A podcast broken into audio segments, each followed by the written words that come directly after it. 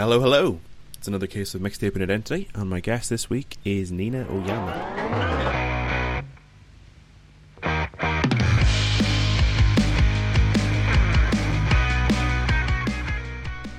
Yes, thank you so much for joining me. This is episode 73 with Nina Oyama. I have been a fan of Nina for a long time. Regular listeners of the show will know that I got into Australian comedy through podcasts, and Nina was always one of my favourite guests. Anytime she was on a show, uh, straight on it. And she works on some incredible TV shows. Uh, Deadloch is one I'm absolutely obsessed with. Um, I think it's my favourite show, top two shows of the last five years, maybe. Uh, It's incredible. I'm, I'm such a fan. So it's absolutely buzzing uh, to get her on the show. Had a great time with the playlist, first of all. So uh, there's some real throwbacks in here for me, like DJ Earworm and Kids, like stuff I hadn't thought about in years. And then there were songs like Billie Bossa Nova and Hardline and The Chihuahua that were new introductions for me that I am just obsessed with. So good. Um, so yeah, I had a great time with that. Um, yeah, if, if you're new to the show here, if this is your first time listening, then just to give you a, a quick breakdown, we're going to be talking through some songs uh, in a playlist. That playlist is available on Spotify, so if you want to listen to any of the songs that we're talking about or listen along, uh, link in the description of the podcast. You can check that out. Unbelievable chat. Had a great time with Nina, and this is a, a, a really fun conversation. Um, yeah, we'll, we'll, we'll dive in. This is episode 73 of Mixtaping Identity with Nina Oyama.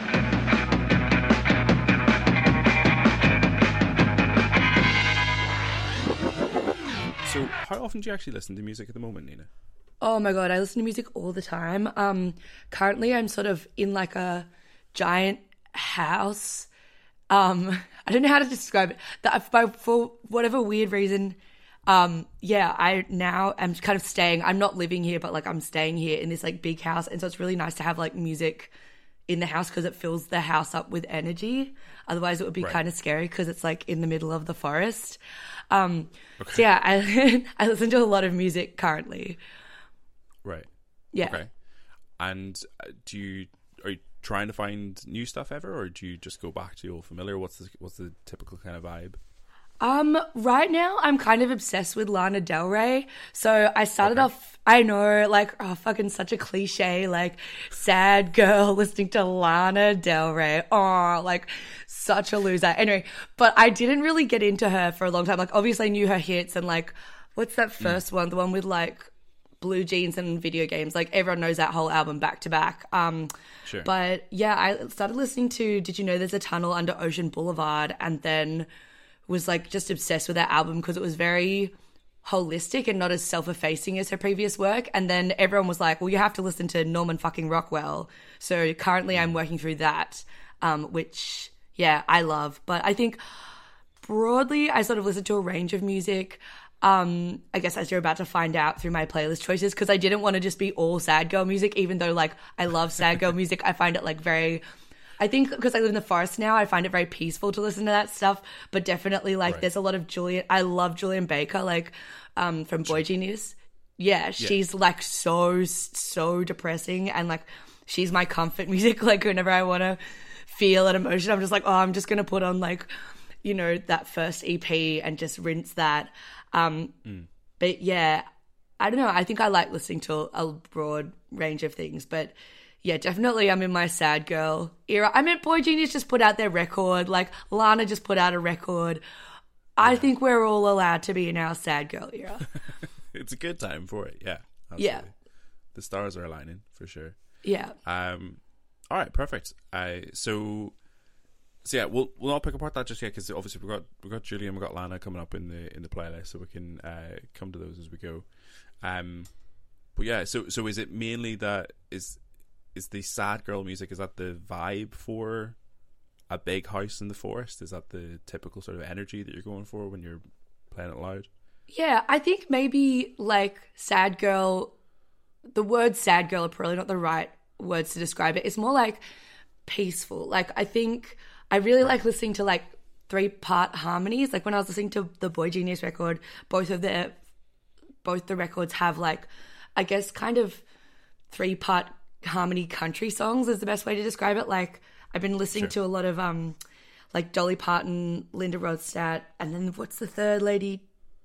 I don't know, whatever. But there's they do a lot of like um really nice like Appalachian three part harmony songs, and I think that's the kind of perfect vibe for the forest. And though Lana is not as like explicitly you know country i think that there is a peacefulness in her vocals that for me like the forest living in the forest is kind of the perfect vibe for um Sure.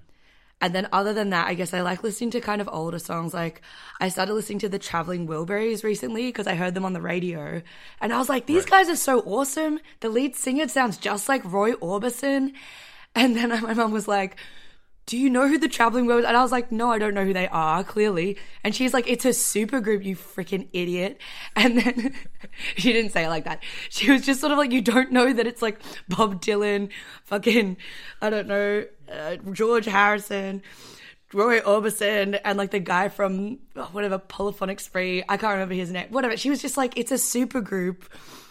And then I was like, oh, duh, that's why they all sound exactly like those singers. um, but yeah, I think there's something about listening to old music in this house that I really love. And then, kind of, when I'm having trouble doing things, like sometimes I just lie down and can't get up. Um, I usually listen to like pop music. Like I love Jessie Ware and like Carly Jep- Carly Rae Jepsen is like I'm a huge Carly Rae fan. Um, When I'm writing, I listen to Lorde. I'm like really into. I went back and listened to Melodrama recently because it makes me feel so many feelings. Like it makes me feel like a teenager that has a crush on someone that doesn't love me, and I really love the energy of that um, for some of the shows that I'm working on.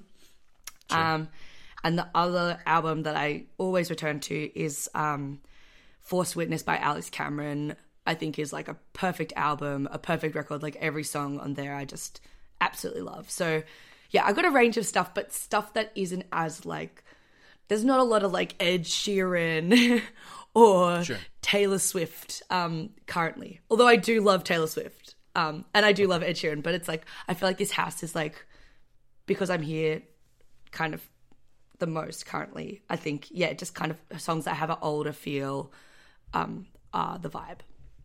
Okay. Yeah. All right. Perfect. Uh, all right. Well, look, we'll we'll jump into the playlist then. So, song one is a song you fell in love with straight away. So you went for "Hey" by Pixies.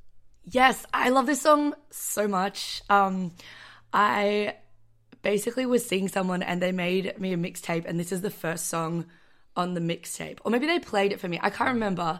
But I just remember like texting them afterwards, and I was like, "What's that song that sounds like someone yelling, but it's like really groovy?" and they're like, "I think it's Hey by the Pixies." Um, but yeah, I just I love this song because it's like it's just like sounds like someone's in like a lot of pain, but it's still really like funky. And I like how it's it's quite like screamy, like it's not melodic, like it's very the voice is very percussive.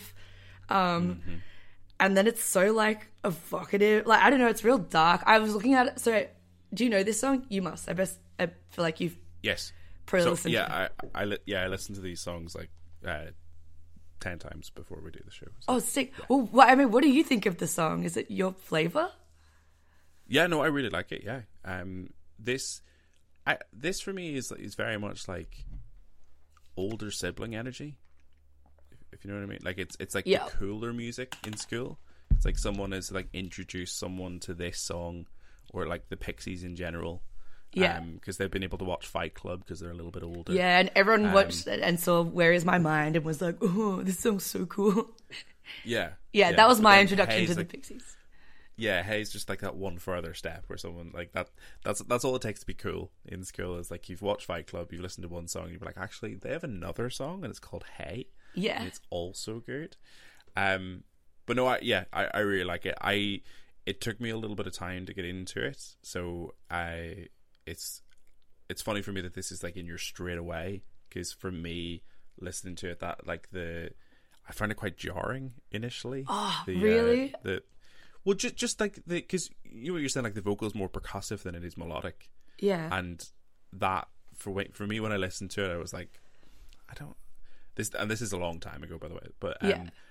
I was still I was I just couldn't figure it out, and I couldn't like work out if it was good or not, basically.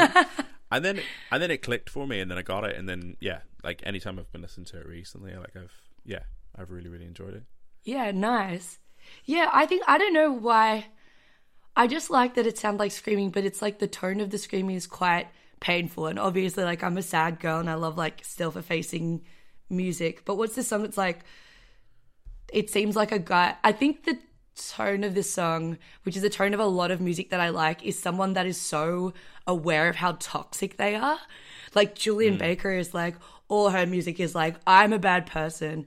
Everyone that interacts with me is an idiot because they don't know how awful I am. I'm rotten to my core. Like it's just so like self-effacing, Yeah. depressive music that's like masturbatory, but it's also like this weird thing, which is like I'm trying to protect everyone from myself, which is a weird. Because if you were actually like a horrible, selfish person, you wouldn't be trying to protect people from yourself. You would be hurting them or being the bad person. And I think Hey, for me, tonally has that like what is it like hey been been trying to meet you must be the devil between us the whores in my bed the whores at the door like it's like i someone who's trying to connect with someone but is like cannot like um kick their like addiction or something. Like that's the kind of or cannot like Sure. it's their own um selfishness or their own I don't know their whores I guess. They just love those whores man. This guy like loves the whores. Um but he's like telling this girl he's like likes her but I don't know. That's kind of the tone I got which is just like I really like you but I cannot stop having sex with people that I'm not supposed to be having sex with I don't know for whatever reason that is and then I don't know there's some I looked it up and it apparently there's like some bible shit going on but yeah, I think that that's kind of broadly like the genre that I return to, which is like a self aware toxic person, which I'm sure you'll figure out through. Yeah, there's a theme. Um, yeah. Uh, we'll move on. Song two is a song that took you a while, so you went for Billie Bossa Nova by Billie Eilish. Yes, I love this song. Um, I think I listened to Happier Than Ever, which is like the latest Billie Eilish album, like a bunch of times when it came out because it's so good and it's so like it's like sexy and angry. I, I think that's probably the way that I would describe it. I also Yeah. like I think Billie Eilish is like a genuine like she of course she's like a highly marketed sexy baby pop singer, but there is something like it feels like she has a long back catalog of like good music in her brain or like she reveres oldness in a way that like kind of more modern cheeseball pop artists maybe don't. Like she seems really smart in a way that I don't know your fucking like Selena Gomez's and Demi Demi Lovato's don't seem to be. Um and I think that like I feel like that musicality and that like knowledge comes through in her music. And I think that's why I loved Happier Than Ever because it like does sound like a scorned wife even though she's like 5 years old. Um, Yeah. but Billie Bossa Nova is like I don't know, it's like a little it reminds me of like Spooky by like Billie Holiday or is it Dusty Springfield? Like is it Dusty Springfield? Whoever sings that like jazzy song, it's very jazzy and very like ominous, but it's also like a and it's like a bossa nova, so it's like got that like groovy kind of um you know, like a syncopated like I want to say like a Spanish rhythm or something. Like it's that kind of like Sure. you know, not Latin. That's what they call it, like Latin rhythm. It's like world music. Um, but yeah. this song, this album is like great, but I feel like that song I kind of didn't realize properly until this until recently. I was listening to the whole album, and that's the one song that I was like, oh, this one like hits really different because the Yeah. big hits from that were like I think therefore I am and the what's that other one happier than ever which are so like I don't know they're a certain type of tone and then when you listen to the rest of the album there are all these like stripped back like jazzier tunes um and I think this falls into that category wait what did you think Yeah. Loved it. Absolutely loved it. It's really sexy Yeah. in a way that I wasn't expecting. Um, and I know, I, I like, obviously she's got a quite a complicated relationship with her sexuality and how she puts it out there. Yeah. I say it's complicated. I mean, it's more sort of made complicated for her by men who are determined to sexualize her when she doesn't want to be sexualized. But Yeah. um, there's there's something about the, the line. You better lock your phone. You better lock. Look It's so threatening. It's that, like that. I was instantly on board with that with that Yeah. line. Like like and it's it's threatening, but it's it's really intimate as well. Like like that is a, such such a direct thing, especially like in like in a modern love song or like a, a Mm. modern song about sex and relationships. Like you better lock your phone and look at me when we're alone. It's such a like a such a direct like girl boss attitude yeah, uh and then yeah the whole thing like the the, the whole song like around like uh different aliases in the hotel and yeah, like oh god it's it's yeah it's great very Yeah. very intimate like i i've felt a little uneasy at times listening to it but um yeah it's it's great it's so yeah. good. It's so good. I just I like it as well because it's like even that thing where it's like kind of it's kind of like threatening, like you better lock your phone, but it's also kind of like it's clear like the person that she's seeing is like not giving her that, you know, like is not giving her enough that she has to be like sure look at me. You know, like it's sort of a vulnerable, it's demanding, but it comes from like a vulnerable position, which I think like a lot of the album, it's the kind of, it's two conflicting things, which is like how straightforward that statement is, but like the position that it comes, the perspective that it comes from is like a vulnerable, it feels like a, you know, vulnerable position. yeah absolutely Yeah. Yeah. Um. Yeah. Great song though. Really, Yeah. really liked it. Um. All right. Song three is a song from your introduction to music. So you went for "Affirmation" by Savage Garden. Yes, that's the Cherry Cola song. Wait, oh man, I think so. This song. Sorry, I need to. There's a few Savage Garden songs that I like, but I've all like kind of forgotten which ones are which. Affirmation's the one where he says, "I believe." I believe in karma. What you give is what. Yes. Okay. I love this one. Sorry. There's the other one that recently got remixed, and I was like, "Fuck, was it that one?" No, it's this one. Okay, good. Um. Yeah, I like this one because I think it's just like really uplifting. Um, I think the first like record or like album that I got into. Not that I got into, but the one that just I remember being played in the car all the time when I was a kid was this Savage Garden record that had like Right. affirmation. It had like to the moon and back, animals.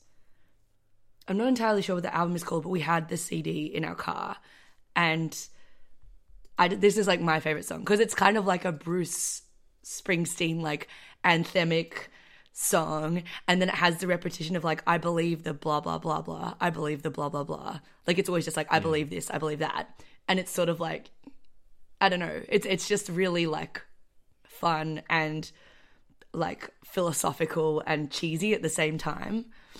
Yeah. Yeah. It's um. It's quite. It's quite difficult to listen to without thinking of those signs that you know, woke white girls have in their gardens. You know, they uh, Yes. in this house we It's believe. exactly it is exactly a reading of those. You completely nailed it. Um, yeah, because I mean, ev- th- there's even one like there's literally one of them is like I believe you can't control or choose your sexuality. Yeah. Um, but it's true. yeah, It's yeah, true. no, I know. Yeah, It's very modern. I think the second one is I believe that trust is more important than monogamy. Like this guy was Yeah. ethically non-monogamous like 25 years ago before like that thing was a word. Like I love it. It's so good. yeah, Look, it says, I believe the struggle for financial freedom is unfair. Like, this guy knew what up. Like, I believe the only one who disagree are millionaires. Like, Yeah. bro, bro. Yeah. But it is very basic white girl. But it's like, they hit the nail on the head so, so early. yeah, yeah. I mean, yeah, that's that's the thing. Like, so it was released. This song was released in 1999. So there are a lot of these affirmations that are, as you said, like very ahead of their time. Like, I don't like. I don't think a lot of people were doing socialism in the early 2000s. It certainly wasn't like the mainstream thing. Um, uh, and yeah, so so some of these are like very modern, and some of them are very basic. It's it's a nice blend of the two. I believe that junk food tastes so good because it's bad for you. Yeah, that one is like, come on, man. But literally, like everything else is like, I believe we place our happiness in other people's hands. Oh, dude, how did I not get that I did affirmations because I believe blah blah blah is what an affirmation is? Man, I'm so stupid. Ah well, it's so good though. I I love this song. I love like like 80s 80s 90s sound like that pop like yeah pop pop vibes um from the 80s and 90s and i think like Yeah, yeah, anthemic pop is like I'm a huge anthemic pop enjoyer, and I feel like Right. this really like does it for me. yeah, yeah. That's a Yeah. good time. Um. All right. Song four is a song that makes you happy. So you went for Natalie's rap. Oh yeah, yeah. Look, I love comedy songs. Um, Sure. I yeah, I so the Lonely Island.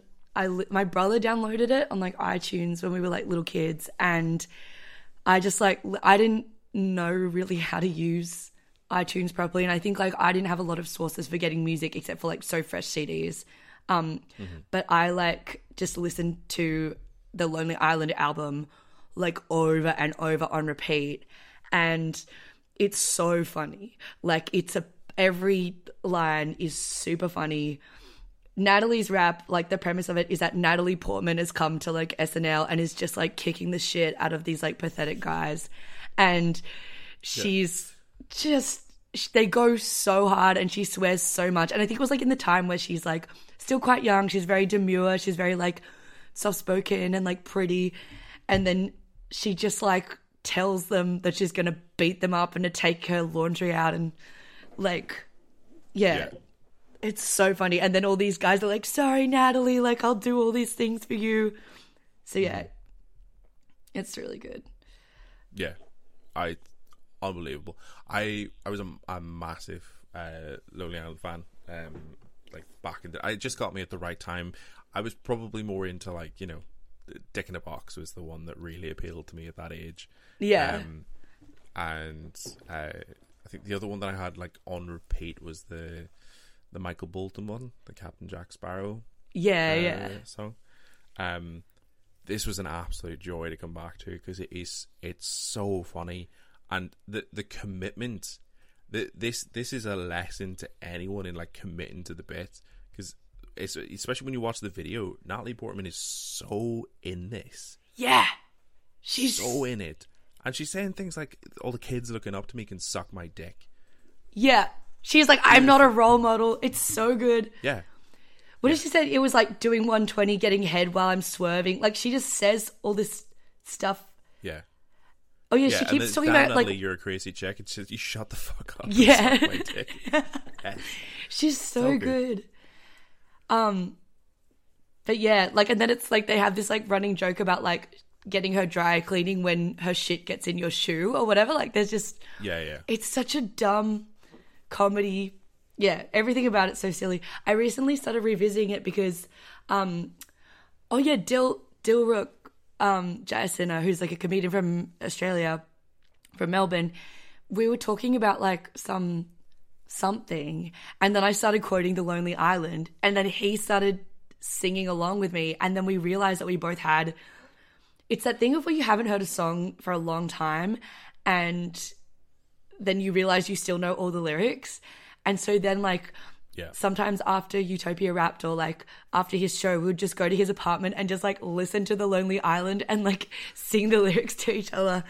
And um, Yeah. yeah, this one is yeah, Natalie's rap is like definitely one of my favorites, and it just makes me laugh so hard. I'm not like word perfect on this one, like, but um, I think I'm word perfect on Lazy Sunday. You know, the one's like Lazy Sunday, wake up in the late afternoon, call up pineapple. Yeah, um, but yeah, this one just makes me laugh so hard. Yeah, it's great. Um, yeah, I, I remember we were. Uh, I was. I it was when I was at university. I was out and we were at the bar, and I think I started singing "I'm on a boat" because it was in my head, Yeah. and then other people started joining in, and there were like three or four of us like doing every line Yeah. on boat. Uh, and I we must have been going for about two minutes, and then I heard someone telling us to shut the fuck up. And it was the bartender telling us like you have to stop.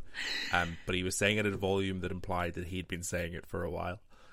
okay, fair. I've never. I thought you were going to so say small. he's he was saying it at a volume that implied he didn't want you to stop, but that doesn't make as much sense. no, no, no. he was just saying was- it to you know look like he was doing something, but he really didn't. Yeah, No, he was done. He was done at Yeah. that point. Yeah, that was yeah, not not, not a good time. But anyway, um, song five is a song that makes you sad. So you went for Hardline by Julien Baker. Oh, dude, I honestly I could have just done all Julien Baker for this entire song list. I almost did, and then I was like, no, I gotta branch out. Um, Hardline. I think like I listened to Julien Baker. I got into her like in twenty. 21 like it's a pretty recent obsession and i think i maybe had like a parasocial relationship with her because i was just like could not stop listening to all of her albums. Um i flew to la to see her perform when i was the first plane out after the pandemic. Like it was the first international flight from sydney to la and i was on it. And i went there because i bought julien baker tickets before the second lockdown. And and I kept being like, I'm gonna sell them, I'm gonna sell them, I'm gonna sell them, and then like then like October rolled around and it was like the end of October and I think the concert was on November fourth. And it was like the first flight out was on November 1. And I was like, I'm fucking there. I'm going to watch Julien Baker. I'm going to cry. It's going to be so good. Um, but basically, so Julien Baker's like, she's, I think she like put out her first album when she was like 16 or 17. And it was like an EP. And she is a like former like I don't know alcoholic drug addict lesbian from Tennessee and um she was in this band called Forrister I think or Star Killers. And she was kind of like the front woman of this like all boy DIY like punk band. Um and yeah she was like dealing with all these like alcohol issues. And all of her first album or like her first EP are songs that are like it sounds like she's singing about a girl um, and being in love with a girl. Like the, she's always like, oh, the long hair, like blah blah blah. And then later I found out she was actually singing about Jesus because she's like insanely religious. Well, she was at the time of Wow, okay. writing the album, but she also is like very deliberately vague with her music in that way, um, and has given interviews about it. But anyway, um, Hardline is the first track off her third like album, which is called Little Oblivions, and it's basically about how like after she did her second album, which is a really like um depressing album. Like her second album is like so depressing, and it's just her and like a piano and like I don't know a violin or something. Like it's just really sad. Um, she got she relapsed and she got taken off the road, and she basically was like. I'm never going to be able to play music again because music is a thing that makes me relapse and take drugs and get and become an alcoholic. And like all her family and her friends were like, dude, you can't do this. It's not sustainable. So she like re enrolled in university and then became sober. And when she thought she was ready, she made this third album. And Hardline is the first track off that third album. And it's like so just like, I don't know how to describe it. Like I was reading a lot of articles about it, but it's like, starts with this like organ hit and it's like what is it like blacked out on the weekday. Would you hit me this hard if i was a boy? Like it was just like all this stuff about like her just like totally going off the rails and yeah and of like not being able to see a way out. And i think like i don't know. I think like i get real depressed sometimes and i like listen to this music and it's like oh it's nice when someone can like put your self-hating i guess like feelings about yourself into like a song. And i think hardline like does that very much for me yeah, big time. Yeah, I I am absolutely in love with this song. The um, it's yeah, it is thoroughly depressing. it's so the, um, sad It's the the the the thing about it is that so it it it it taps into something that I've not really heard done before in music, um, which is this kind of like it's not it's not just the energy of I'm no good and I'm going to go off the rails. It's also this kind of uh, acknowledgement of this really kind of manipulative behavior that goes around it, where I'm like basically like I'm going to apologize to you in advance, Yeah. and then you can't be angry at me.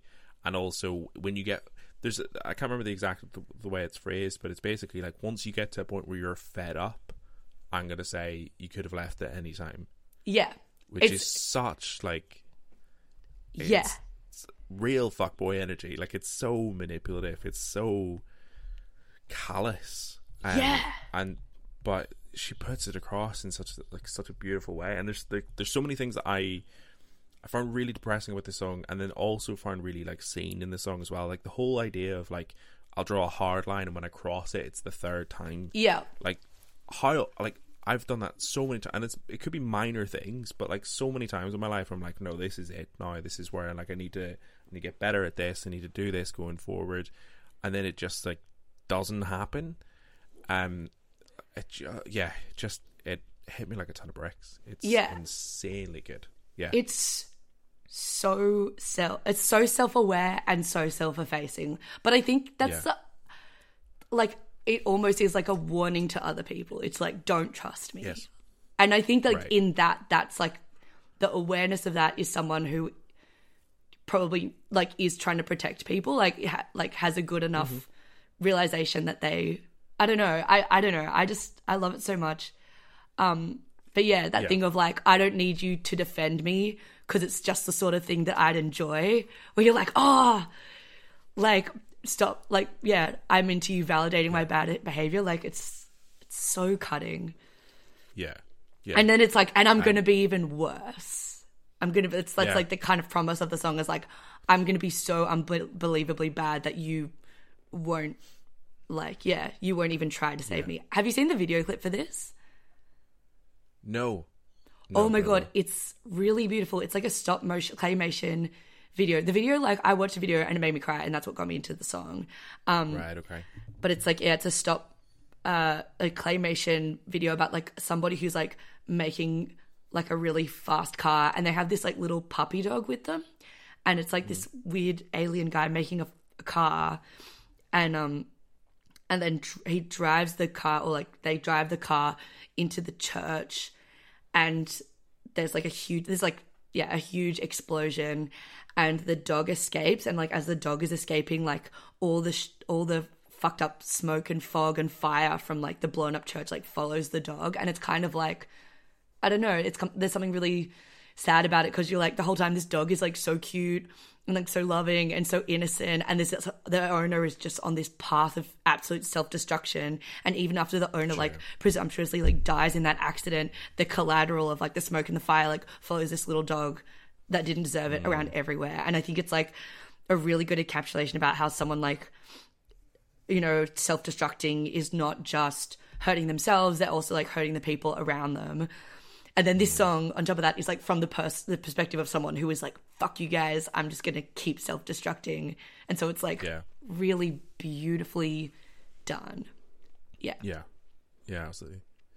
Um, I've got a couple of connections to this, um, but I so my my my favorite band and a band that would like fit nicely into this category as well. Um, is is it frightened rabbit It is Frightened Rabbit. Yeah. thought so sorry Did you guess this from from Julien Baker or from the poster in the background? Did oh i didn't even notice that no i guessed it from julien Oh. baker and also your entire vibe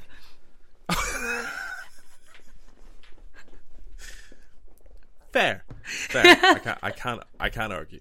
Um, yes. So I got into Julien Baker through Frightened Rabbit. I so do you know Fuck This Place? no i actually have not No, listened okay. to that much frightened rabbit Okay, cool. Um, so I fuck this place is a song that they released on an EP. So that was the first time that I've heard Julien Baker was uh, a song that Frightened Rabbit did, and she featured on that. yeah Um, and uh, I highly recommend it. It's, it's beautiful. And then, yeah. So then she also uh, she covered Modern Leper for a album Dude. that they put out. I almost put Modern Leper on this because that is my one of my favorite covers of all time. Oh, sweet. That's that's. I think that's the one on my list. Is um is when I put my list is the Julien Baker cover of the Modern Leper. It's it's perfect. Gorgeous. It's so perfect. sad. Like Yeah. Modern Leper was it is that you in front of me coming back for even more of exactly the same. You must be a masochist to love a modern leper on his last Yes. legs. And it's like so just like why do you love me? Like there's something yeah i don't know. That's Yes. that song is so good. But the most fucked up part about that song or at least the julien baker cover um is at there's like the bridge where like they twist it and it's like we might as well be together because you're so fucked up that you love me and I'm so fucked up that like I guess we have to be and that is like Yeah. you don't think it can get any sadder than someone you know telling someone to leave them alone because they're so broken and then it's like Yeah. oh well I guess we're both fucked because we both you know have to deal with me so let's just Yeah. make it work and it's so Yeah. yeah that'd be where it's like you can we can like sit down and you can tell me all about what you did today and it's such a like pedestrian i don't know it's such a like everyday sentiment to be like yeah we can just have a conversation after being like i'm the worst you're a fool for ever wanting to be with me like it's so mm. oh i'm yeah what is it you're not you're not ill and i'm not dead Yes. and I don't know. Yeah, what is it? Doesn't that make us the perfect pair? Which again is like so Yeah. sad because it's like, well, we're both not, we're both barely alive. Maybe we should be together. Like, oh, it's so sad. Yeah, it's un- it's unreal. Um, but yeah, I was just gonna say, I think um, that's like that is definitely a kind of energy that I really really enjoy.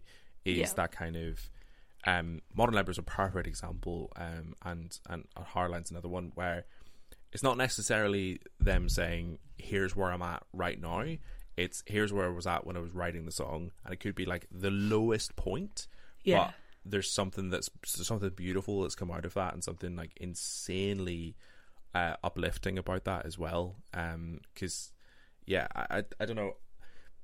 With Frightened Rabbit, the, the thing that Scott always said about his music is that he tried to end things on a more sort of hopeful note, whether that's sort of melodically energetic towards the end or um, some kind of more hopeful lyric towards the end of the uh, the end of the song.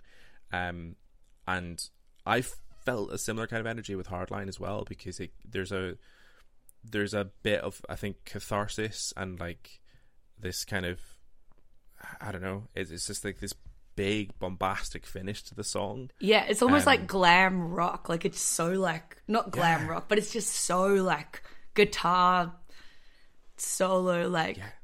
fucking It's Yeah. just big. yeah. It's really big. Um, but yeah, no, I, I just um, yeah, I, I, I really, I really, really enjoy that kind of energy. Um, and it's it's a it's a strange thing to say, but I think you know, obviously you're on the on the same page. But it just, I think there are elements of it that make you feel seen and Yeah. understood, and that's why I've really connected with Frightened Rabbit. And Julien Baker's a an artist that I've listened to like a handful of her songs, and I have been insanely head over heels in love with every single one of them. Um, so as soon as I'm out, uh, uh, Julien will be the artist that I'm into as soon as I'm at a point where I'm not listening to playlists constantly. Like the, the Yeah. next break in the show I have will be Julien Baker time. Hell I yeah. think she's insane. Just the Yeah. best. Just the best. Yeah. Yeah, absolutely. Uh, all right, song six is a song to relax to. So you went for the Chihuahua. Oh yeah, Alex tonally so different to Julien Baker. Yeah, Um, God, this song is just so groovy. I have a um. Sometimes I found so there's a this is like a dumb thing that I do, which is sometimes I like work a lot and I can't um wind down and I like get really stressed and I can't unstress. And there's a few things that in my life change when I get to that like mental headspace. The first thing is I just start eating really bland food because taste becomes like an emotional thing that I have to process. And the second thing is that I just have this playlist called Calm Down. And this is like the first one. It's just like when I don't know how to do it, I just put on this playlist and I'm like, everything's gonna be good. And this is the first song on the playlist. Um but also it's like funny. It's like very Alex Cameron is like an Australian musician. Um, he kind of sings like more 80s style songs. This is from my favorite album of his, which is called Forced Witness. Um, And it's it's good. And he has this kind of lounge singer persona that's like a total skeezy, sleazy man. And like all his songs are about like falling in love with people on the like not being able to stop looking at women online, even though he has a, a wife or, you know, being in, waiting for a girl to turn 16 or whatever. Like he has this persona of like a real skeezy guy. Um, and this one is like the same. What's the lyrics like when the pussy leaves town? The pussy leaves town when the boss ain't around. Boy, I need Yeah. it, or something like that. Like, yeah. Yeah. Anyway, it's just about having that dog in you, I guess, and it's just very. it's just very relaxing, though. It's like got a real like groovy. You can't hmm. feel bad. And also the lyrics are so funny. What is it like? Our love is like a fire. I pissed on it so I could sleep. Like it's just really dumb. Yeah. Yeah. Yeah. I yeah, I again I think it's got a really sort of like it's got a really chilled energy and then I think the thing that I've found relaxing about it when I was listening to the song as well is that there are certain lyrics like that that sort of pull you out of your own headspace. So like yeah, exactly like it opens with, you know, our love was like a fire, I pissed on it so I could sleep. Um and I, I'm like it's imp- you can't you can't just let that slide. Do you know what I mean? You can't just like listen to the song in the background. When that happens, you're like, "What? What did you say?" What does that mean? But also it's Yeah. funny. Like, yeah, I don't know. So good. I really enjoy him as a lyricist. Um, I have had um, "Stepdad" is a, a song that I've had on uh, on the show before. Um, I think he's fascinating as someone who like.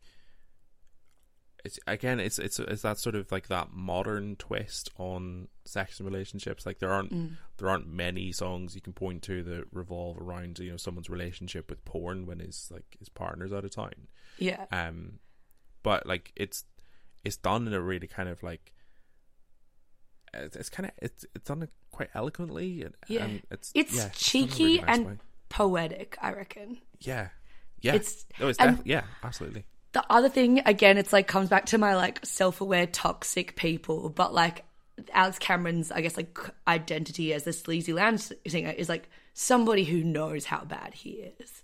Like, right. don't you think like in, and he's just like i just can't help it. I'm just so bad. But he does it in a fun way Yeah. whereas julie Beck's like i just can't help it. I'm just so bad. He's like i'm just bad. Sorry. But also not sorry. He just also has like a really fun way with lyrics like maybe this song not this song is still pretty like eloquent but like for example like um Miami Memory, which like where he's the lyrics are like eating your ass like an oyster the way you came like a tsunami. Like it just it's so like or like there's the K hole off the latest album, which is like I don't know. Yeah, it's just about like it is like there's only room for one in a K hole. Like the whole song was just about like being addicted to something. But yeah, I don't know. I just feel like he's got this really good sense of humor about hating himself.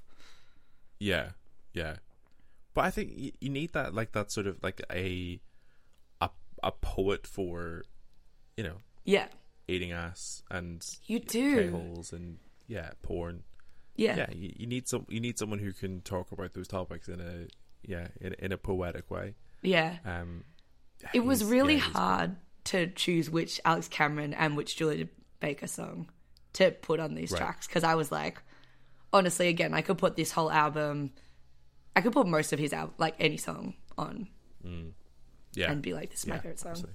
Yeah. yeah uh all right song seven is a song from your preteen years so you went for the dj earworm 2009 remix Okay, I just realized is what age is preteen? Because I think I just straight up went teen. Oh Is it like- yeah that's that's fine I think I was like Yeah. 16.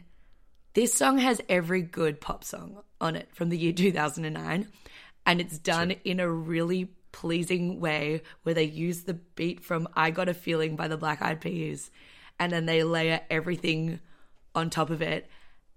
And I think because that beat is like so evocative, like even if you don't want to feel anything, when you hear like dun, dun, dun, or whatever that fucking like dumb, it's so dumb. And I hate that I have this animal Yeah. reflex. Whenever I hear it, I go back to being like at high school.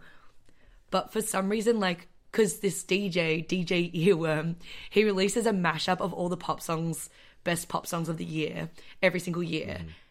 and they're usually real shit. Like they're usually like not good, but for some reason this one just like every single song is on it. Katy Perry's on it, Taylor Swift is on it, Usher is up. Like there's Rihanna is on it.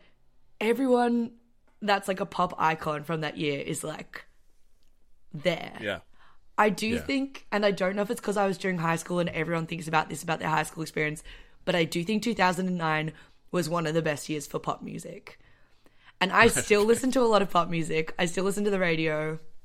I still consume like, you know, mainstream like junk for your ears. But I do think Right. 2009, yeah, it was the best music for that stuff. It's, it's the best, most like well made, cheesy shit was 2009. And this, I just love this one because it's like, Right. not only is it 2009, it's like all the songs from 2009 perfectly mashed up in a way that is so like undeniably cheesy. What did you think? Yeah. Yeah. Um so this is this is probably like the peak era for me in terms of like being super up my own ass about my music taste. So Oh, so you don't even Uh, know any of these songs. oh no, I know the songs. I just like instinctively hate them because they were on the radio and they were popular at the time.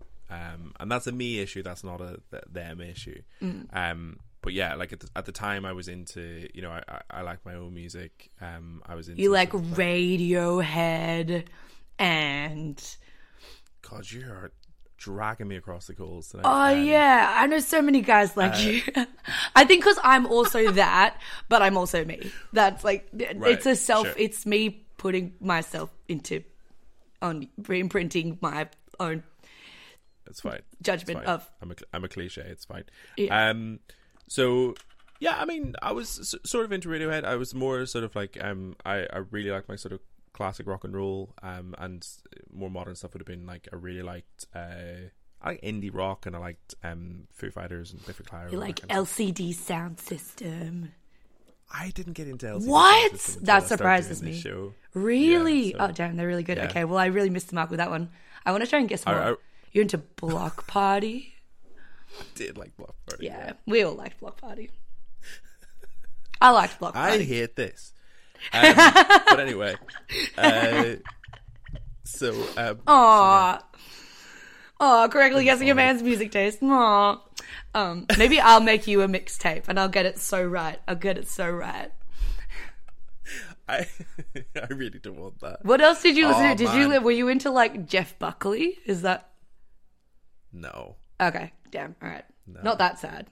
Not that. Not that Yeah. far. All right. Okay. Yeah, yeah, exactly. Good to know. Good to know. Smashing Um, pumpkins. okay. No, I'll stop. I'll stop.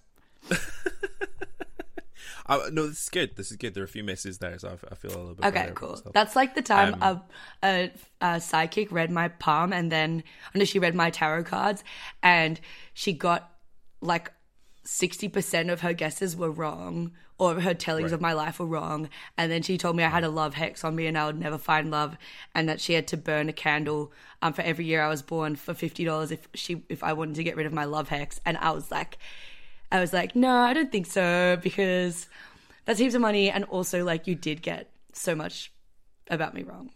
So I was like, right. yeah. So I feel like this is like Yeah. a similar thing where, like, I would totally, Yeah, very similar. yeah, yeah, it's yeah. exactly the same. Yeah, Yeah. I'm I'm still gonna I I like don't- I yeah I will fixate heavily on the on the hits, but yeah, um, there were a few misses. Um, anyway, this song, um, yeah, weird that a lot of people our generation have ADHD. That's what I think. Um, but uh, but yeah, this is. I I really didn't like music that came out at this time, but it is it's.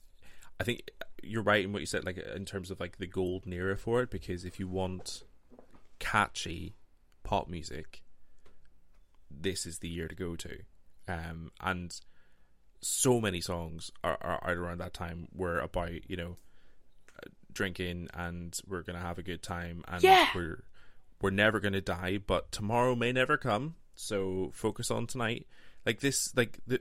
I don't know if everyone just got into Dead Poet Society because they had this weird sort of pseudo carpe diem shit going on around that time. But yeah, everyone was doing like the same sort of thing. Well, it was the Um, YOLO. It's the YOLO of it all, right? Like there was that whole like YOLO concept. And I was like, that's what it is. It's the YOLO concept. I mean, like, the other thing that I really like about it is that, like, all those songs, if you listen to the radio now, it's like Xanax music. Like, it's like half of it is like Christian pop, like Ed Sheeran and Justin Bieber, and then half of it is like Xanax music, like Lil whoever. Like, they're always called Lil blah, blah, blah, Lil Xan, or whatever. Like, and it's like fucking like Post Malone or, and I like them. I like that music. Don't get me wrong. Like I like a, a bit of Billie Eilish is kind of Xanax music, but like hmm. there was a point in pop music, I think, and I'm not a scholar of pop music. I'm talking so much shit all the time. I have no idea what I'm talking about, but it does feel like it's kind of like the slowest music was still quite upbeat R&B, and then every other music was like just designed to make you extreme feel like extreme um I don't know, serotonin or euphoric. Like the music is so euphoric Yeah. in a way that I don't think culturally pop music has not been as euphoric. And I don't know what it is about the 2000s. Like if there is some kind of like if it's the, the 20 year cycle, because I think 80 a lot of 80s music is really euphoric. So I don't know if it was like oh, well, we'll take that like euphoria style trend and like because you know that is that Yeah. thing the 20 year cycle where like fashion comes back in 20 years later, music comes back in Mm-hmm. 20 years later, and that's why we're seeing a lot of you know early 2000s resurgence now with like Olivia Rodrigo and stuff like that is because it is the cycle. And like 100 gecs sounds like simple plan. Like I do think that that is something true to the system. But I, yeah, it does make me wonder what was going on culturally. Like if it was like a Y2K response, that it was like, oh, we're not dead. Like, let's just enjoy our lives because we thought the robots were going to take over in the year 2000. Like, I wonder if there is some kind of cultural, Yeah. broader societal cultural link. Um, Yeah. Because I do think that, like, now music is designed to do, take sleeping pills and bed rot, which is like what you know the Gen Zs do, which is technically self care. It's just like lying in bed, but like yeah, music now is either like euphoric Christian music or like it feels like at least from somebody who listens to the radio and doesn't have any credentials in this. It mm. sounds yeah, it's either sleepy or wakey, you know. Yeah. No, I get you. I wonder if I wonder if club culture plays a part because you know if if you were in a like in a, a nightclub in 2009, 2010, that kind of era, Yeah, it would all be pop music. It would all be like stuff you'll hear on the radio. You know, Yeah. Black Eyed Peas, Lady Gaga, Rihanna. I don't you there's not many there wouldn't be the same saturation of pop artists like now. you couldn't do you it because there's in a club, right? and and I mean you couldn't because there's Spotify and there's TikTok and there's all these like extra like auxiliary ways to consume music and ha- and hold music. Whereas like back in the day, it's like everyone listened to the radio pretty much, and you had an iPod full of your radio songs. That's kind of what it felt like. Yeah. And so like it was much more streamlined and concentrated, like what the public was getting to and the way pop stars worked mm. then. You could have more pop stars. I think now we have like three pop stars. We have like Taylor Swift, Harry Styles, and Olivia Rodrigo. And it's sort of like everyone else is kind of like B list. But like back in the day, it just felt like there was like Yeah. so many of them. I do. I actually now that you say like nightclub culture, I wonder if it is to do with like social media and the rise of like Facebook tagged photos and MySpace tagged photos because there was this kind of like social media element where it was like you could see if someone had a good night, right? and like all those songs are like about like tonight's gonna be a good night. We're gonna have a great night. There used to be this comedian called Nick Sun who was like incredible, um, who he like won Raw Comedy in like 2001 or whatever. But he had this great bit about how like the Black Eyed Peas song "Tonight's Gonna Be a Good Night." It actually sounds like someone trying to convince themselves that it's gonna be a good night rather than like a celebration. He's like, yeah, tonight's like he in, he did this act out where he's like a bunch of teenagers and they they stumble on like a, a dead body and they're like, oh god, no no no, ton- tonight's gonna be a good night. I, I got a feeling tonight's gonna be a good night. Like it's very like convincing yourself to have a good time. And I do think that there is an, something about that, like great. Yeah, it's it's a great bit, but also like when you have photos, when you're putting up photos of yourself constantly, there is the mm. reflection of like yourself on Facebook that's having a good time, or yourself, you know, at the park drinking with a girl that doesn't love you having a good time. You know, like they're not the same kind of good times. You know, it's like the expectation sure. versus reality. And I wonder if like mm-hmm. the reason there's so many uplifting happy songs is sort of to do culturally with the way that like our personalities were splitting from like the self that's having a good time to the self that's like sitting on the computer untagging themselves from like ugly photos and like saying bad shit on the internet. Yeah. I don't know. Yeah, it's it's uh, yeah. I I guess also it's like how you consume your music as well because now because of streaming services we can consume whatever we want like as, as you were saying Yeah. like back then your options were a little bit more limited so you would hear stuff that was on the radio or you'd hear stuff when you were out Yeah. and it makes sense that those are the same thing yeah. you know the stuff that or it's the stuff that's popular the stuff that people want to listen to on the radio is the same stuff they want to hear when they're having a good night when they're out yeah. Whereas now you got a lot more variety. Maybe that's not as maybe it's not driven in the same way. I, I um, definitely think so. Like, I feel like there was like the mainstream radio and then there was like alt radio. And it's sort of like you could fit into two camps. And now it feels like there's like a billion camps.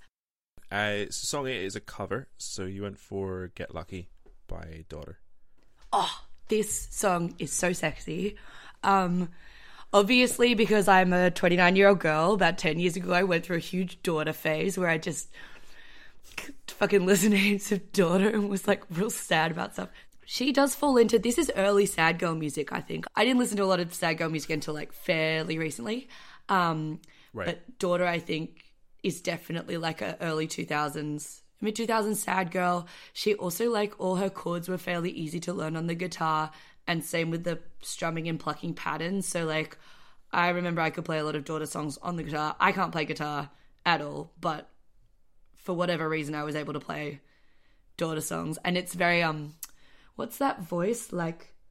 Cursive voice they call it on TikTok, where it's like Yeah, I can't sing it. My voice is too fucked because I've, you know, been out too much. Um, but you know, it's like, yeah, the the Lorde, like uh the Julia Stone, like yeah, cursive cursive voice, like a, a fairy baby voice is what I'd call it, like a little baby Yeah, sure. singing.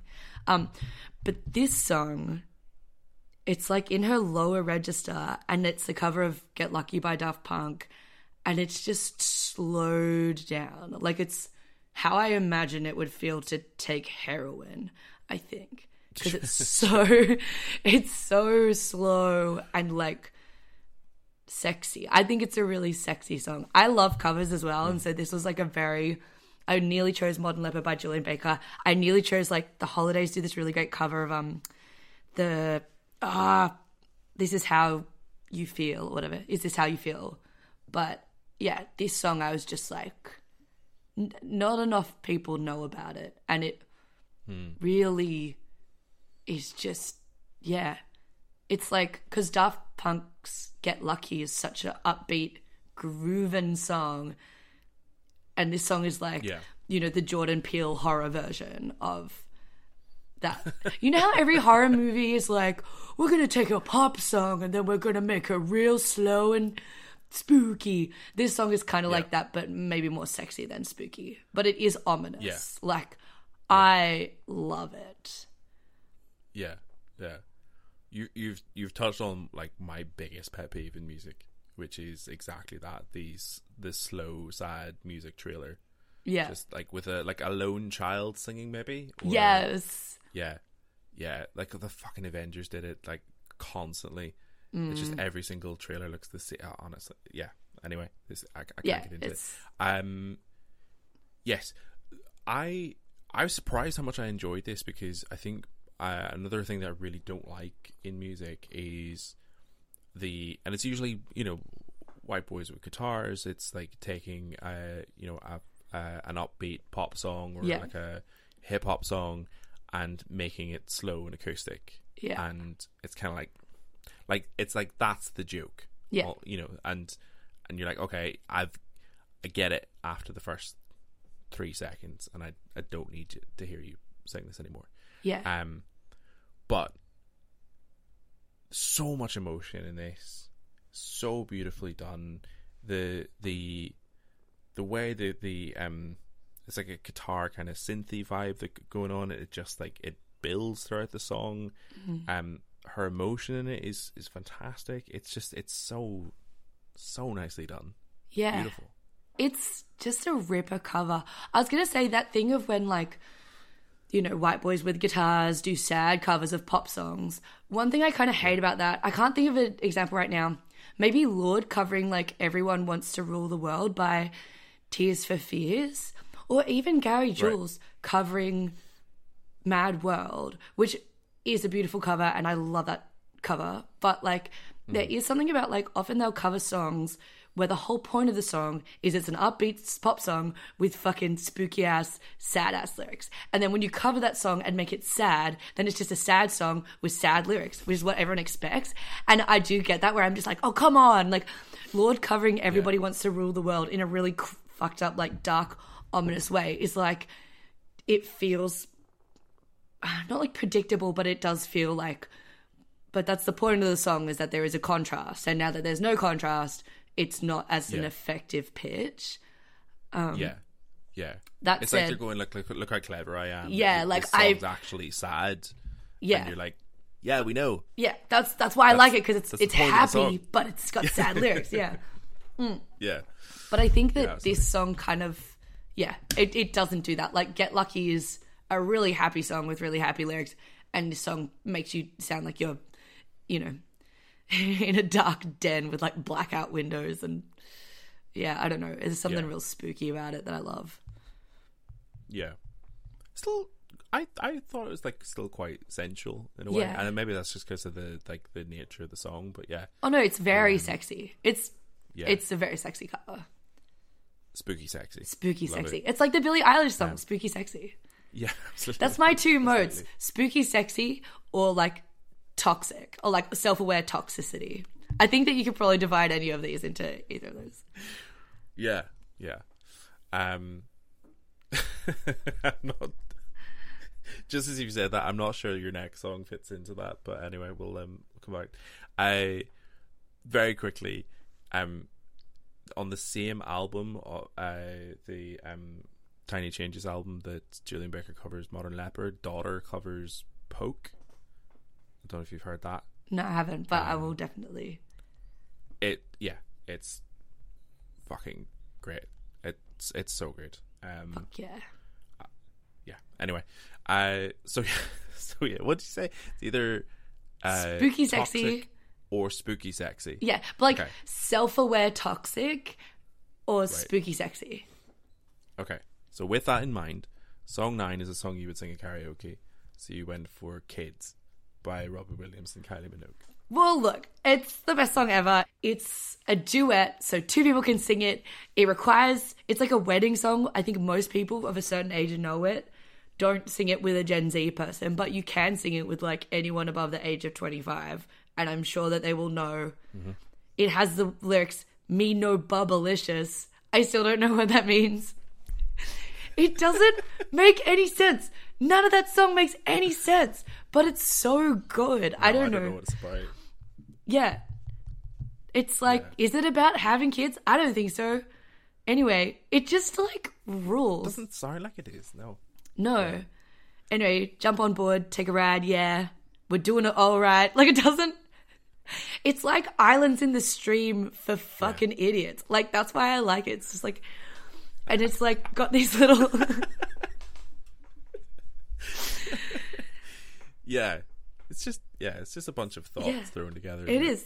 Take a ride on my trail. It doesn't make any sense. It's like, yeah I don't know. Anyway, it's the kind of song you can sing at a wedding, I'm sure. right And it will go Are you off. taking Are you taking Kylie's part or Robbie's? Robbie's, for sure. I, I almost okay. put right. eight. What is it? I'm loving angels instead. That's the last song I sung at karaoke, and I think I did a pretty bang up job. But I was like, no, I want something that you can sing with other people Yeah. for my karaoke song. I am. Um, yeah, I hadn't heard this song in years, years, and it is such a banger. I, I'm obsessed. Like I genuinely cannot stop listening to this song. It's so good. Um, and yeah, like from Robbie's point, like such a ballsy move to like to take the high part Yeah, when he's singing alongside Kylie Minogue. yeah, Kylie Minogue? Are you like you're going for the higher notes? yeah. She already has a high register, but he does get the best bits, I reckon. Oh yeah, like he's yeah he's so great. And then he has Also, one of that, the worst raps of all time Was that what you were going about to say that. Oh my Yeah, god! yeah, no, you, you yeah. go, you go, you go. I yeah, the, the the the rap is so so bad and so funny. But you see, the one line that I actually really love in that is the um, and this is like I think this speaks to him as. I think when I heard this, I was like, I get it now as a, like the, the whole like him being a sex symbol thing. When it was like the was it the press ask? I can't I can't find it now. Oh yeah, it The, says um, it says press be asking do I it goes press be asking do I care for sodomy? I don't know. Yeah, probably. like it's so Yeah, that's stupid. that's the one. I but I love that. I love I like I just love the security of that to just be like, yeah, I don't know.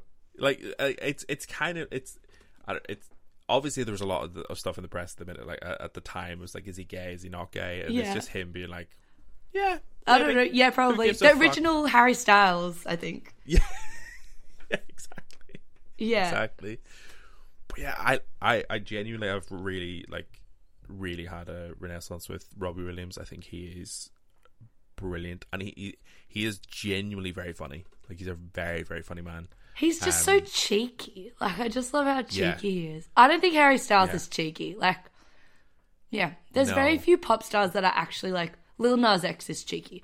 Now it's like Hmm. if you are cheeky, you're like definitely gay. Whereas like yes men before could be cheeky and be like a little bit gay. Yeah. You know? yeah yeah exactly there is just, yeah it's just that sort of ambiguity around it Yeah. was- yeah straight presenting and you know our girlfriends and stuff but yeah there's this a slight element of like, do you know do you know what do you know what it is and this is a term that came up on a recent podcast and I could not it blew my mind because I hadn't thought about it in ages metrosexual Yes. remember when that was a thing when like men were just like well groomed and look after themselves and were like metrosexual Yeah, but then Like, it's like also weird because it's like that's it was like it's it's gay. Is it fellas? Is it gay to brush your hair? Like literally, like Exactly. masculinity was so fragile. It's like, is it gay to smell nice, fellas? Like, God, it's so ridiculous. Metrosexual. yeah is it gay to like iron a shirt Yeah, it's like it was in the nineties, and if you did, you were a fucking metrosexual. Yeah, now I think you'd just say like that's what st- that's what men should be doing. The bar's on the ground. Yeah. You should smell nice and iron your shirt, you guys. fucking hell. I'm glad. I'm glad we've grown up a little bit. yeah 100% This should be called normal. Anyway. sloppy boys. You sloppy, sloppy boys. All right, song ten is a song that reminds you of a a specific place that you went for. The Grants by Lana Del Rey. I did. So this song reminds me of my little forest house. Um, it's the first song Robert. of damn. It was a toss up between. Oh no, I really wanted to put on A and W by Lana Del Rey because that is a seven minute epic. But the Grants is like yeah, it reminds me of my home. Yeah, and it's just like I just it's got there's a big window where you can watch the sunrise and like it was really nice when I was coming back. I came back from America and I was super jet lagged and I just kept waking up at six o'clock every day, which I do not do. Um, and Sure. yeah, so as you can tell, by the first time we were supposed to do this, I slept in. Anyway, um, but sorry. Um, I wasn't going to tell anyone. no, well, I I was shame on me, toxic self aware. I'm bad. Um, but yeah, I don't know. It just reminds me of this house, and it starts off with like, um, she Lana Del Rey samples heaps of stuff, and I think that like this one starts off with a sample of like a girl group backing track, um, which is like I'm gonna take mine of you with me, and it's that thing that I was talking about, like with a three part harmony. Like it's so beautiful. Um, but I think so. Lana Del Rey's stuff is usually like I don't know. I'd say it's like quite. It's usually like I'm gonna do something that's bad for me, and I don't care. Like I can't help it. I'm gonna love this man who's bad for me because I can't help it because I I don't. Yeah, I don't know. And then when you like listen to interviews, she's like, "There's some people that are just not meant to be in good relationships," and you're like, "Oh, toxic," and then you're like, "I get it. I feel like that about myself." Um, and then this and i think a lot of that stuff actually when she digs into it it has to do with like her family or the way that she was raised or the way um she interacts with her family. And what I loved about this album specifically is it's very like reconnecting to her family. Like it's family centric rather than being like, I'm in love with this man that hurts me. It's like, it's like, I'm going to take my life for like what it is. And I think the Grants is beautiful because it's, what is that? I'm going to take mine of you with me. And it just is her listing all these memories. Um, yeah, it's just her like listing memories that she's had, like my sister's firstborn child or like my grandmother's last laugh. And it's just like all these memories that she's like, I am basically a, a vessel for memories. And that's what I should concentrate on. Maybe not like the pain that and suffering of my life. I should concentrate on like the nice moments of my life that I remember um, that are very family centric. And I think, yeah, I don't know. I think that's that resonated with me a lot. I think because I think like last year I had a pretty rough year. Um, I'm not going to get into it, but like just in a lot of different facets of my life, it was a little bit Uh, extremely rough, which was a really weird time to go through because my career was going quite well, but like everything else underlying it was kind of falling apart.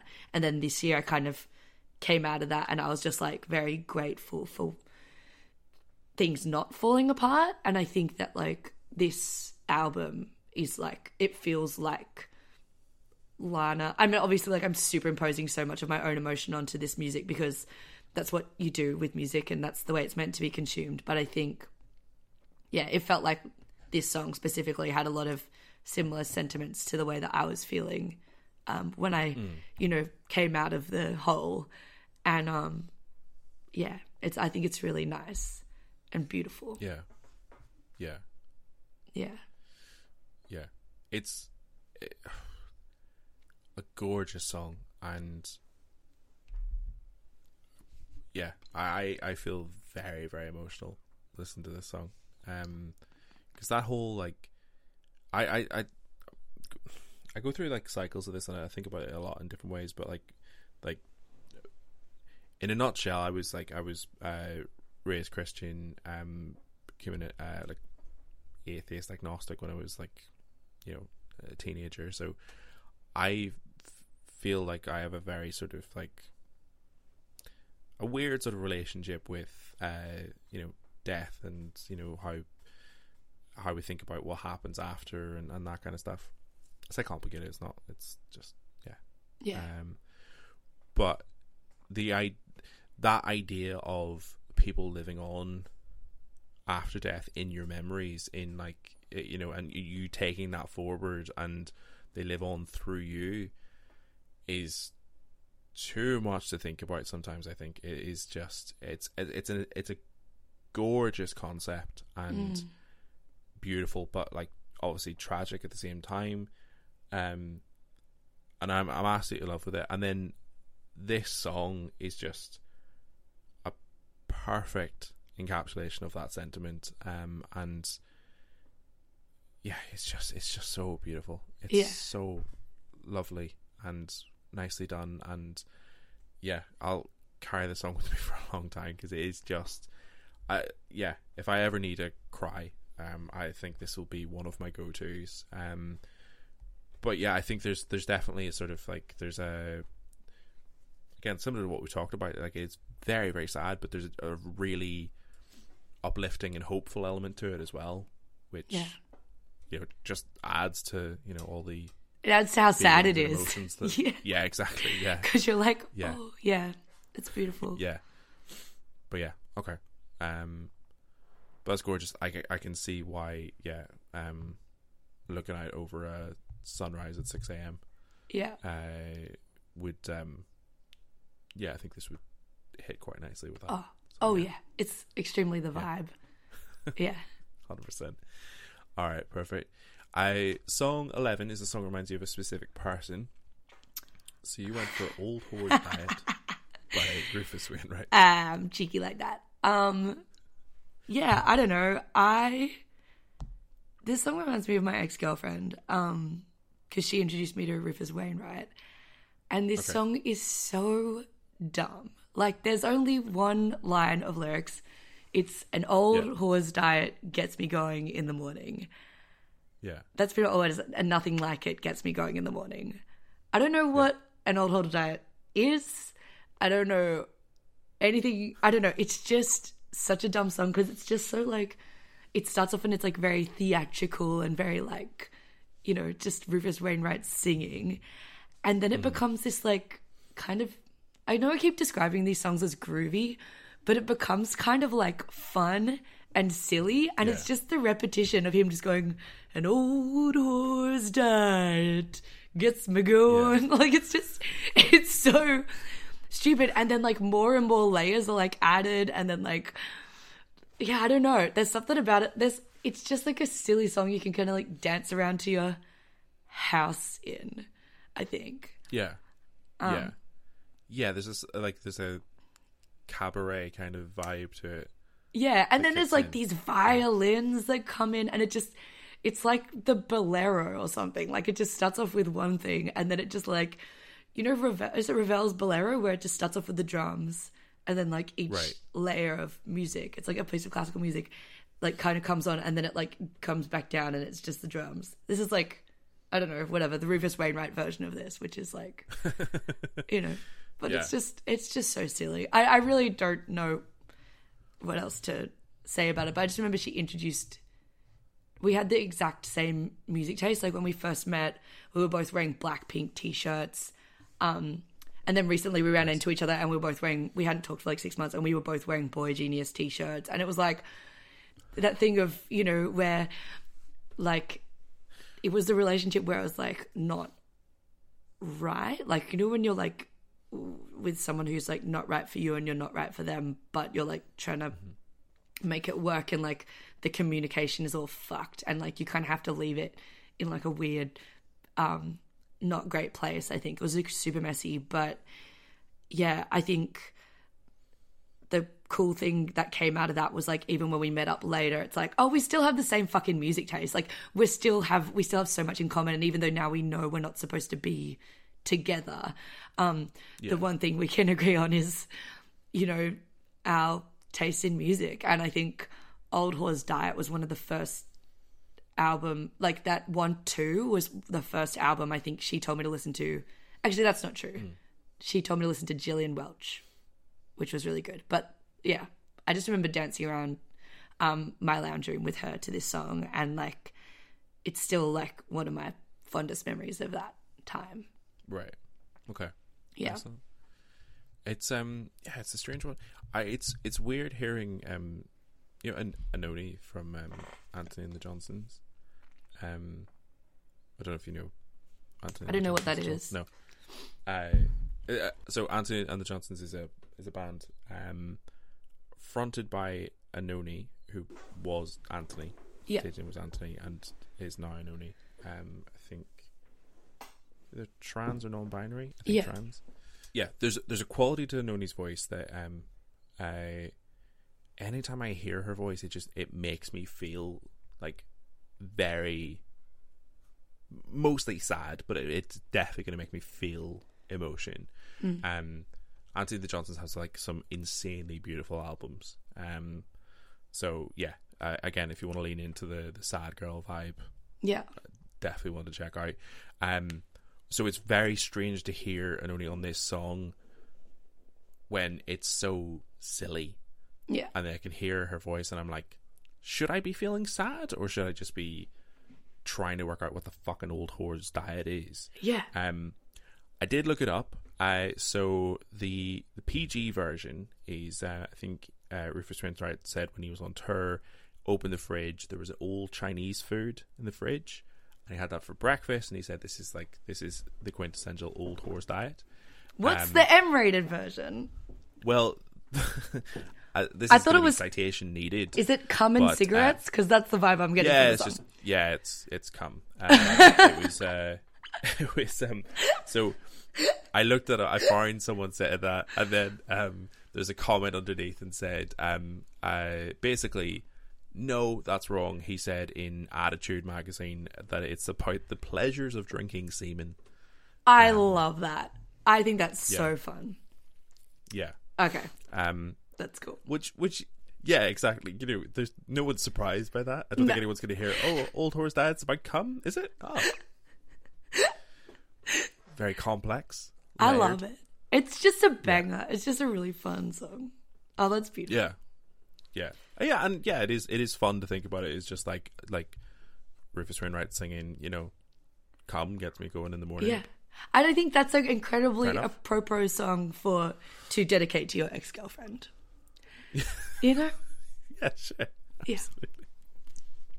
All right, song twelve is the song that motivates you. So you went for "What's Your Pleasure" by Jessie Ware. Oh yeah, this song just gets me up. This I really was tossing up to whether to do Jessie Ware or Carly Rae on this one. Um Right. I kind of am like I should have done Carly. I think I'm more of a Carly Rae girl than a Jessie Ware girl. But this song, when I was at Melbourne doing my show, like during 2021, I think I just I do this thing where I like basically am working two to three full time jobs at any given time, and um, sometimes I lie down and I can't get up. And what's your pleasure is like I'd put it on and I'd just get up, and it's just like it's like a Pavlovian response. Like if I am lying down in my bed and like on Instagram and I can't stop scrolling, I just like go to Spotify and I put on What's Your Pleasure and then I just get up and I don't know what it is. I've um Right. what's that technique in like Clockwork Orange? The Lud Ludvisa, whatever, the Oh, okay. you know where he like hears Beethoven and then he like goes crazy. Ludovico technique. Yeah, whenever he does something bad, he like has to listen to Beethoven and then like he can't do anything bad because like he associates his favorite music with like horrible things. But this is the opposite of that, where it's just like I've basically like trained myself like a dog to get up whenever I hear that like what is it? It's like a beat, and it's just like I don't know. It just does Yeah. something to my brain. Yeah. Yeah, I don't know. That's not that deep. What, what would your what would your Carly Rae Jepsen's? Uh, fair enough. What would your what would your Carly Rae Jepsen song be? Beach House. Because Beach House is Yeah. also a comedy song. It's like I've got a beat. It's like her pretending to be a fuckboy, like singing from the he- yeah. Yeah. And it's like I've got a beach house in Malibu, and I'm probably gonna hurt your feelings. Is the lyric. And then it's got I've Yeah. It's like I've got a summer house in Canada, and I'm probably gonna harvest your organs. Like it has one of the dumbest bridges, but it just gets me up. Like Yeah. yeah, Yeah. and it goes for about I- a yeah. minute and thirty seconds. It's so good. Yeah. It's all you need. Yeah. It's a great. It is a great one. Yeah. Yeah. I Carly Carly Rae Jepsen is like someone I've actually like got into through doing this show. Awesome. Um, just through like, just through the different people picking Carly Rae Jepsen songs and being forced to listen to. Oh, well, I'm glad I picked Jessie Ware then because Yeah. she's OG. A little bit different. Yeah. Excellent. Um, all right, song 13 is a song that someone introduced you to. So you went for Do I Ever Cross Your Mind by Dolly Parton and Chet Atkins. Yes. Um I love the song. That's another song that I listen to in this house actually. Um but this Oh, nice. Okay. specific recording, I don't know, they just there's a bit where like it's yeah, it it just is like Dolly, Chet and uh, two guitars and it's just like a really cheeky country song. Um about you know, someone wondering if they ever cross someone else's mind. But he forgets Yeah. the lyrics halfway through, and then they both start laughing, and then they both continue the rest of the song. And there's this kind of like unseriousness to Yeah. the song, which I kind of love. Yeah. Like it's not overly produced. They leave in all the flaws. Um, My friend Jessica, Jessica Murphy, um, who's my best friend from university, made like a playlist called Lonesome Cowboy, um, which had like a lot of Dolly, a lot of like I think it had like Alex Cameron, Orville Peck, Dolly Parton, and it was just like cowboy themed songs, and um, or like yeah, and it was just she showed me this one, and I was like, this is the cutest fucking song, and it's so silly, and um, yeah. yeah, I don't know, I just I just loved it, and it's so Yeah. sweet, but it's also kind of sad. It's like it's like that thing of like, do I ever cross your mind? Like it's such a begging like it comes from a place of vulnerability. It's like Billie Eilish when Yes. she's like, lock your phone. Like it comes from this place of like, do you love me? do you love me? Like Yeah, it's just yeah. such a that's the kind of underlying feeling, even though it's presented in different ways. Maybe that's the third genre. It's spooky, sexy, do you love me? Or like toxic self aware. Okay. um, yeah, I cute is the word. This is like this is the cutest. How do you not fall in love with Dolly Parton? I don't know. Listen to this song. It's so sweet, and yeah, it's like they laugh when there's the the uh, they get the lyrics wrong, and then there's also that bit where they um uh when the it's just the guitar break, Yeah. and Dolly says all that good part in just chat. Um, it's just like such a cute thing. And it's, Yeah. like I don't know if it I don't know if they're if they're flirting or if it's just like nice banter. It's just it's just the sweetest thing. And yeah, like I I I, I love this and I try not to pay too much attention to what the song's actually about because they're just having like the best, most lovely time. Aren't they? Um she says, I love you at the end. She has a little giggle and I'm like, Yeah. oh my god. Obsessed. Yeah, and it's so beautiful. It is like it. It is like about an old. I guess like if you look at the lyrics, it is like like when I think of you and the love we once knew. I wish we could go back in time. Do you ever recall the old memories at all? Do I ever cross your mind? Like it is like it is like an old love. Like it's I don't know. Yeah. Yeah, Yeah. That's really nice. That's beautiful. Yeah, Yeah. Um. All right. Song fourteen is a song you wouldn't expect to like. So you've gone for "Sloppy Seconds." By Oh my god, yeah. I'm not a Watsky guy. I find him I don't know. I'm not into I find slam I like some poetry. I find most slam poetry cheesy and that's Watsky is like a he was a slam poet and then he became a rapper. Um damn, I feel like there is a thread to do with like memory and like kind of something to do with that. Maybe it's you know, whatever, it's spooky, sexy, but then there is like this thread of memory, which is definitely like you know, the grants and like do I ever cross your mind? And sloppy seconds is sort of about like how everybody comes with like emotional baggage. Um, Right. and it's kind of like Watsky being like, I don't care that you have all this fucked up past. Like, I will still love you. And um, I don't know. I think there's something really sentimental that like gets me about that. I don't know. Do did you? What did you think of this? Yeah. No. I. I I- so I do quite like Watsky. I've had a couple of Watsky songs on on the show before. Um. I. Moral of the story, which is also from this album. Yeah.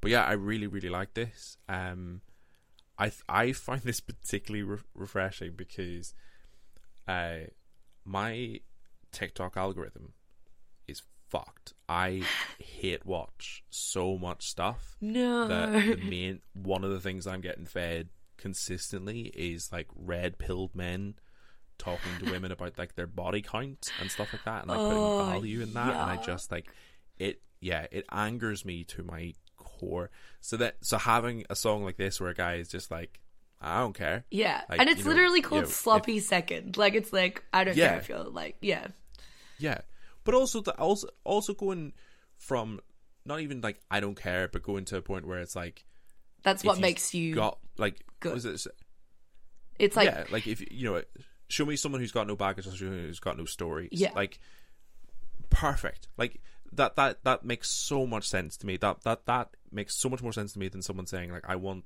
someone in my life who has never been with someone, n- not lived any experiences, never traveled. Like Mm.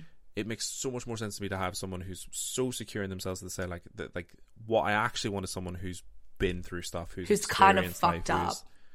Yeah, Yeah, but like yeah um that's yeah it's a lot better. And yeah i think he's i think he's insanely talented. I'm not um i, th- I think the he has for me he has better songs as songs themselves if that makes sense. Yeah, um because i th- the uh i just find it very jarring when the woman joins in um halfway through the song because you're like where did she just just I did she come love it. I think no- it's something really. I- it makes it really like emotional or something. Whenever there's a duet, I'm like, oh, I like cry. I know, but she only comes in halfway through. If she was introduced in the first portion of the song, then I'd be like, I'd be more on board with it. But the fact that she just comes in, you're like, you know, he's like cold pizza, like, um, and then tie dye shirts, and she Yeah. sings it back. I'm like, who, who's this? It's the woman that he. from? It's the sloppy seconds. the sloppy seconds is on the track. No, I don't know. That's it. Could be, could be. Yeah, no. Um, but no, I really like it. I think yeah, it's a really it's a really nice message, and it's really like he he's incredibly talented. Like he um I I really like the way he raps, um because yeah, I think I think he just he's saying a lot in his lyrics, which I really appreciate. I think Yeah. you know, um, that's why I disconnect from a lot of hip hop because it seems like they're saying the same kind of thing. He's actually like trying to communicate some kind of message as well. Yeah, and he's very Um, clever. Like he definitely mm. is in like the Lin Manuel Miranda camp of like somebody who like does spoken know word yeah. really well, and it's a little bit. Yes. I don't know, maybe because Lin Manuel Miranda became such a like cheese international cheese ball. I think like definitely Yes. Watsky by you know being in that camp. To me, I find him a little too saccharine, at least in this song. And Yes. I he's think just like I think you've nailed it there. Yeah. yeah, there's something about it where I'm yeah. like, ah, um, but yeah, but I think like that's why Yeah. I don't expect to. It, he was Hmm. foisted on me, is what I'm trying to say. Is that somebody was Right. like, yeah. "You're coming to this Watsky concert. Here's some songs," and I listened to the whole album, and I was like, "This song slaps." So that's why, Yeah. yeah, I think I think he's a lot more self aware than Lin Manuel Miranda though. yeah, yeah. oh, Um, Yeah, definitely. I think he But there's he still something very like his heart is like too big or something. I don't know. yeah. Um, yeah. A bit like you know. It's very sin- it's sincere, self aware sincerity. Anyway, yeah. Yeah. we, we only like vulnerability when it's sad women. Yes. The rule. Exactly. Like Julien Baker's so Sad painfully sincere. Yeah, but she's Yeah, exactly. yeah. I got rules. I got standards. Yeah. Yeah, absolutely. Absolutely. Uh, all right, song 15 is a song you think everyone should listen to. So you have gone for Pretty Girl Rock by Keri Hilson. Yeah, damn, I get so cheesy. I get so cheesy with my mi- my mix is so cheesy. I'm not this cheesy. I feel like the last five are like so fucking cheesy. Anyway, that's fine. I'm fine. Um, yeah, Pretty Girl Rock. Like, there's really it's one of the dumbest songs I've ever heard in my entire life. I really like Right. dumb music. By dumb music, I mean like music that is like not taking itself seriously in any way, shape, or form. And I believe Pretty Girl Rock. What is it? My name is Keri. I'm so very fly. Oh my! It's a little bit scary. Like everything about that is the. It's not. It's like a kindergartner's trying to rap. It's so good. um, and then the whole song is like, what is it? All eyes on me when I walk in. No question that that girl's a ten. Don't hate me because I'm beautiful. Don't hate me because. But it's also really fun. Like it's just. It's it's a song that I think is like universally uplifting and stupid, and I think that like you can't have a bad time listening to this song. I think it's phys- unless you hate this genre of music, which I think a lot of people do. Um, Right. yeah, I think it's Yeah. physically impossible to have like a yeah a bad time with the Yeah. song. It's yeah, it's, it's it's a lot of fun. Um, I think for me, it's it's it's it's funny how much uh, music impacts on how I view the message of the song. Um, because I think it's a as a song, it's very empowering and uh, fun. If some if I heard someone say stuff like this in real life, like if I saw someone on a TikTok say like "Don't hate me because I'm beautiful," I'd be like, "She's definitely said a slur." Or something, you know. There's some, there's something else going on. Yeah, Yeah, yeah. Like people, people hate you because like you, yeah, I don't know. you're a dick. Yeah, Yeah, you've you've said something about indigenous people or something like that. I don't know, yeah. but it, yeah, um, there's there's something something's off. Um, but yeah, it's uh, yeah, it's it's a lot of fun and uh, as uh, yeah as a song, that's what I mean. Like, like if it's if it's in person, if someone's just saying it, I'm like the vibes are off. If someone's singing it, I'm like yes, yeah. like The vibes are on. You go girl. The vibe, the vibes are on. the on. vibes exactly. are on. I like the other thing I like about the song is it's just like when I during like lockdown. I don't know I'm talking about lockdown so much, but like during lockdown, um, there was like a point where I like had three jobs that like I was in three. I had to like like every day I was doing two writers' rooms. Like I would be on a writers' room with America from like six a.m. to like ten. Then I would be on the writers' room through Australia from like ten thirty till six thirty. Then I'd go for like a little walk for my my little mental health, and then at nine p.m. I would like log on and I would write a script for a different TV show until like three a.m. And I just like there were just some like I just I had when I was writing, I like I couldn't my brain was not able to listen to any new music.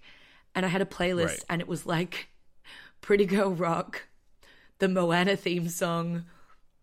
I think like some kind of Ratatat remix, like Kid Cudi remix, Right. maybe something else.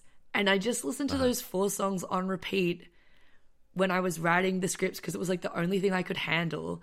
And that song, Hmm. Pretty Girl Rock, it was like all these songs that were like designed to keep you feeling good, like scientifically engineered to make you feel amazing or inspired. Hmm. And I think that like Pretty Girl Rock became like I needed it. Like I was like, I got this. Like, yeah, I don't know. Like, yeah, I don't know. It was like a cheerleading song for me because I was just like not sleeping. Like I would write scripts from like 9 a.m. till 3, no, 9 p.m. till 3 a.m.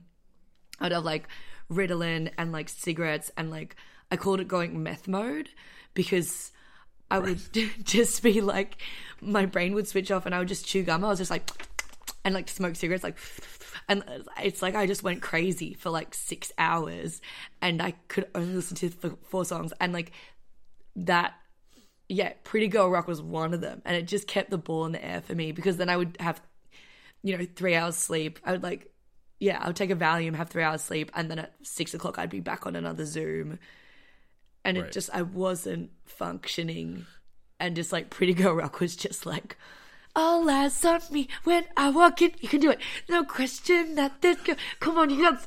Don't hate me. Like I was just like, it was just like, yeah, keeping me held together. And I, I know that like it's hmm. so cheesy, but like that's it. Just really has a special play. I do think everyone should listen to it because it, if you're in that spot, it's gonna keep you going. Yeah. Yeah. Yeah. Excellent. Yeah. A healthier alternative to cocaine, I suppose. Oh no, I, it, it's supplemented with drugs. Obviously, it's not going to work just by itself. Legal ones, of course. Um, Obviously. yeah, Yeah. All right. Perfect. that's my list. Oh, it's so cheesy. I wish I had edited it. I, my favorite band is Pulp, and there's no Pulp here, which I'm kind of sad about. But I do put Pulp on every other playlist that people ask me to put on. So I don't know. Maybe it's good that I took a Okay. break. anyway, sorry. Fair enough. A little shout out for Pulp. Um, perfect. Do you have anything you want to um, plug or promote? You know. Yes, watch Deadloch um, on Amazon Prime. It's really fun and I'm in it. Um, also, watch, if you can watch Taskmaster Australia season one somewhere, That'll be good. And Utopia, if you're in Australia, um, is out on ABC. All episodes on iView. Um, and if you're worldwide, watch Koala Man on Hulu. No, Disney. Disney Plus because I wrote on it and it's good. Yeah, Perfect. that's all. All right. Well, thank you so much. Thank you for having me. I hope it was okay. I'm now like reconsidering all my songs. I'm like, that wasn't a good choice, but that's okay. I'm self aware, self destructive. And that is it for episode 73 of Mixtaping Identity. Thank you so much for listening. Go and check out Nina's work. There'll be links in the description of the podcast. Uh, follow her on social media so you can check out the stuff that she's doing. I'm just going to say it again Deadloch. Incredible show. Perfect blend of like this great murder mystery and really tightly written from a comedic perspective. And it gets the, the balance absolutely right. It, it's just, it's so good. It's so good. Um, so yeah, go and check that out. And uh, yeah, support Nina wherever you can. If you like this show and you want to support it, a couple of different ways you can do that. If you're in a position where you could support us financially, just a couple of bu- bucks or a couple of quid for an episode that you've enjoyed, or many episodes that you've enjoyed, uh, there's a, a link in the description of the pod, so you can do that. No monthly obligation. If you're not in a position to do that, then loads of other ways you can support us. Main one is just tell your friends. You know, uh, share it on Instagram, get more people listening. But if you can review the podcast, rate it five stars, all that good stuff. um, it goes a long way. So um, support is very much appreciated. I will be back next week for episode 74. So in the meantime, look after yourselves, and I'll speak to you then.